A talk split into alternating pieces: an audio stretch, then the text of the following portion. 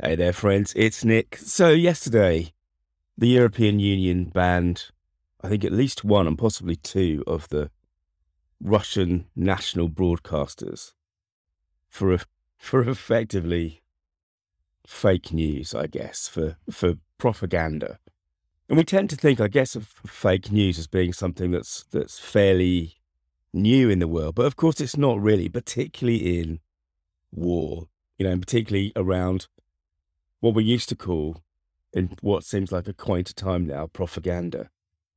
There's an amazing poster I remember that came out in the UK in 1915. It was a recruitment poster for the First World War, and it had this um, this really strange illustration. It's a man sitting in a chair.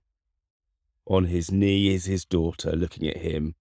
On the floor next to them is his, is his son. Both kids are young. The son is playing with toy soldiers.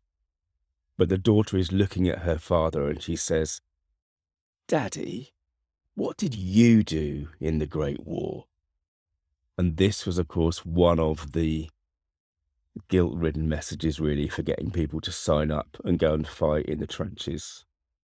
Anyway, that's what we kind of think of as propaganda. But of course, one of the things that's that's coming up, I guess, as the tensions, as the war escalates in Ukraine with Russia's invasion, is just going back to some of the the misinformation. And Vladimir Putin is very much part of that. He's from that Soviet culture of misinformation and you know it's more like a novel of you know Le Carre novel than anything else. And it just reminds us that this kind of thing has been around in war and conflict, this kind of storytelling for a long time. You know, if you go right back to, you know, Roman times, you know, 44 BC, you've got Mark Antony and Octavian fighting over Julius Caesar's legacy. And Octavian is literally minting coins. He's minting coins which accuse Mark Antony of being a womanizer, being a drunk, you know, being a puppet of Cleopatra. You know, this stuff goes back a long way. And I was reading this amazing story, again from the First World War.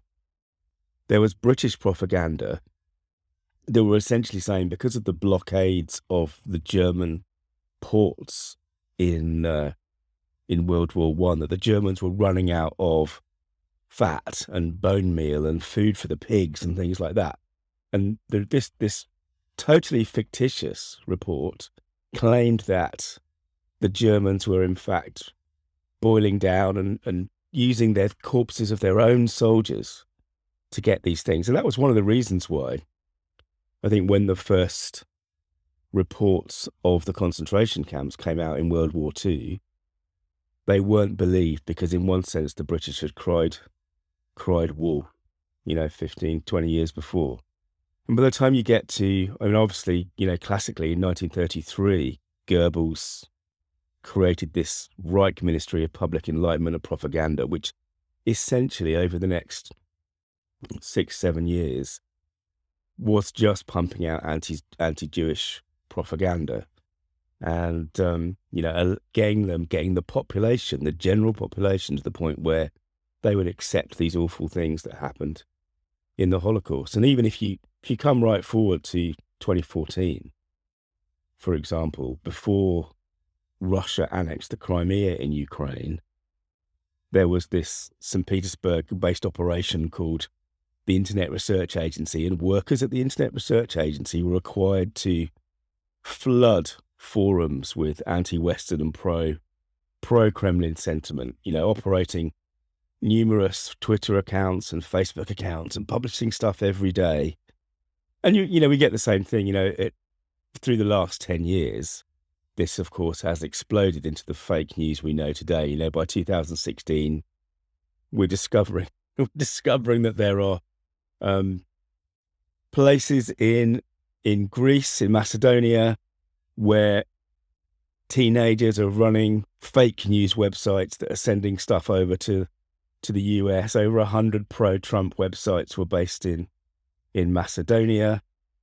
When we get to Brexit, it turns out that, that foreign accounts on the day of the, the referendum here were sending hundreds of thousands of pro leave tweets. And anyway, it's interesting to remind ourselves that this thing has been going on a long time. Thanks for listening. Remember, your stories mean business, and to dig deeper, search for story.business. Bye now.